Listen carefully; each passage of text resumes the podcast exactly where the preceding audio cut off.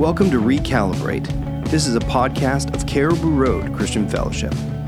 Our hope is to create a moment where you get to take a look at your life through the lens of Christ's teaching and recalibrate. Well, welcome back to Recalibrate. And we're continuing our journey of understanding what does it mean to live by faith. Hebrews 11 has an amazing list of people who did amazing things by faith. Now, we're about to get into Abraham in this passage, and Abraham obviously is a dominant figure when it comes to the issue of living by faith because he is the example in Scripture most often referred to about what faith is and how he's a model for our faith for salvation. But before we go there, I kind of want to go over Sunday's sermon. If you didn't listen to sermon on Sunday, hey, go onto YouTube and on our website and uh, listen to the sermon. It, it, it's uh, I'm saying this just because I was preaching. I'm saying it's a it's a truth that Christ wants to get into our hearts, and I, I kind of want to go over it again a little bit. Actually, see what's going to happen now in the in the list of people who walk by faith is the emphasis is going to change onto this idea of seeing the unseen.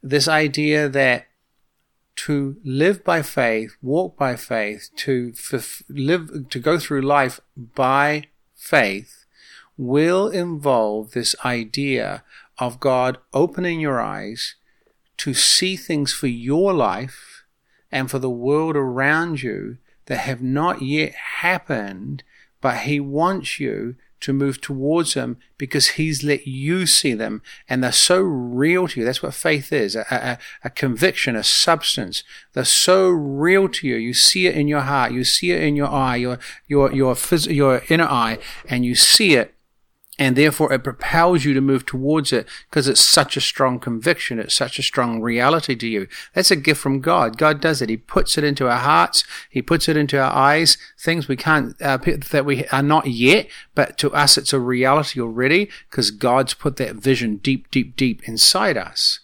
And that's what it really means to begin to be a person of faith. You, you have this ability to see the unseen and propelled to move towards it. But how do you get there? And that's why I want to go back to Noah, because Noah reminds us of how to get there. The thing is, all of these people in Hebrews 11, and Noah is the foundational example of this, walked with God. Like Enoch walked with God to the point that he was not. He was translated up.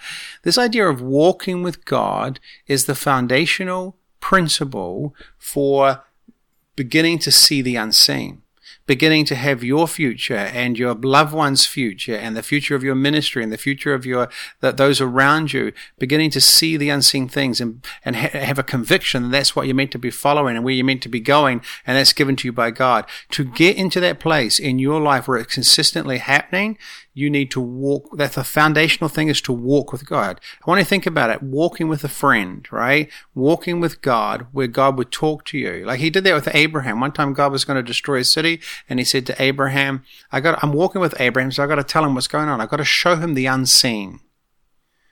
And Noah did that. He walked with God.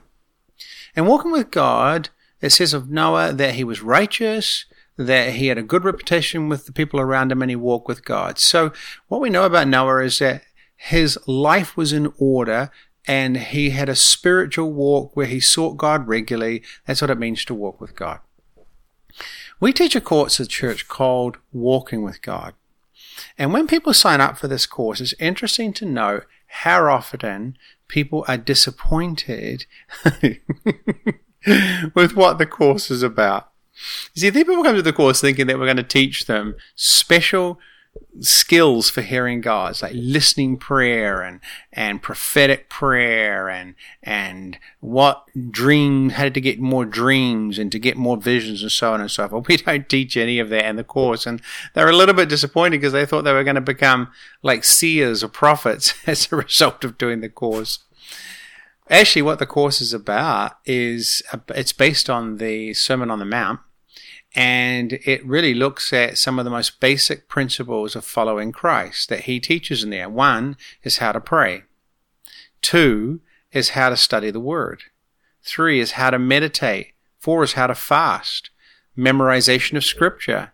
These are these are, we basically those are the five things we do in the course, and we we teach people to do it daily. We have a system where they get a partners and they they get in. Uh, we te- we we we we uh, monitor them and we get them into a habit of trying to do it on a daily basis.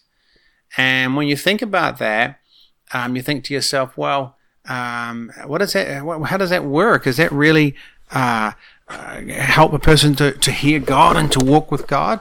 Well, of course it does. See, the thing is, is that if you can get the basics sorted out, if you can, um, on a daily basis, learn to sit and be quiet and meditate on the scripture, if you can on a daily basis take time for prayer and, and, and listening to God and, and journaling, writing down the thoughts that the Lord has given to you and maybe even fast a little bit and all these other different kinds of things that are there, those basic, basic things enable you to be positioned to be able to hear God on a regular basis. And that's what happened with Noah. He walked with God on a daily basis. He was righteous. He sacrificed regularly. Therefore, he was in a position to be able to hear God's voice and for God to be able to open his eyes and to be able to see the unseen. To be honest with you, hearing God is not that complicated. And having God put into your heart visions for the future, dreams for the future, for having Him expose situations, um, uh, reveal to you things, unseen things, for, for putting big things into your heart. I mean, Noah's was really big. It was building an ark. Abraham's was really big. It was going to a new country. But actually, I think that's normative for a lot of Christians. We should be getting big visions and big dreams in our heart. The thing is that we don't walk with God consistently enough for God to open our eyes. And so before we even go into Abraham, I just want to go over what we learned from Noah on Sunday that he walked with God. He walked in righteousness. He walked in righteousness towards other people. His life was in order. He was stable. He was consistent. And then God could speak to him on a regular basis. And I want to encourage that in our lives, if anything.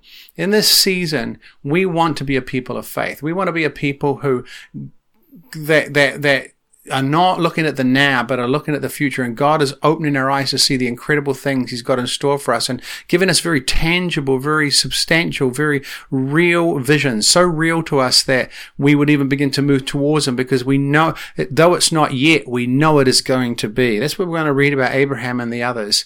How do we get there? You've got to be consistent.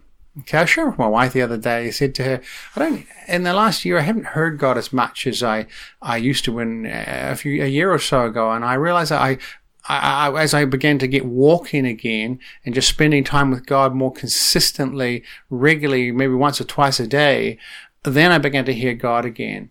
I think sometimes we over spiritualize it when really it's about getting back into that place of being in a position where you're walking with God so that He can begin to show you the unseen things.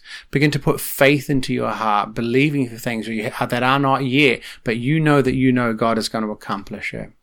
Well, listen, that's an encouragement to all of us and an exhortation to all of us. The Lord bless you. We're going to be back with you real soon, continue our journey of understanding what it means to live by faith. We want to thank you for joining us on Recalibrate today. For more information, please check out our website at crcfchurch.com.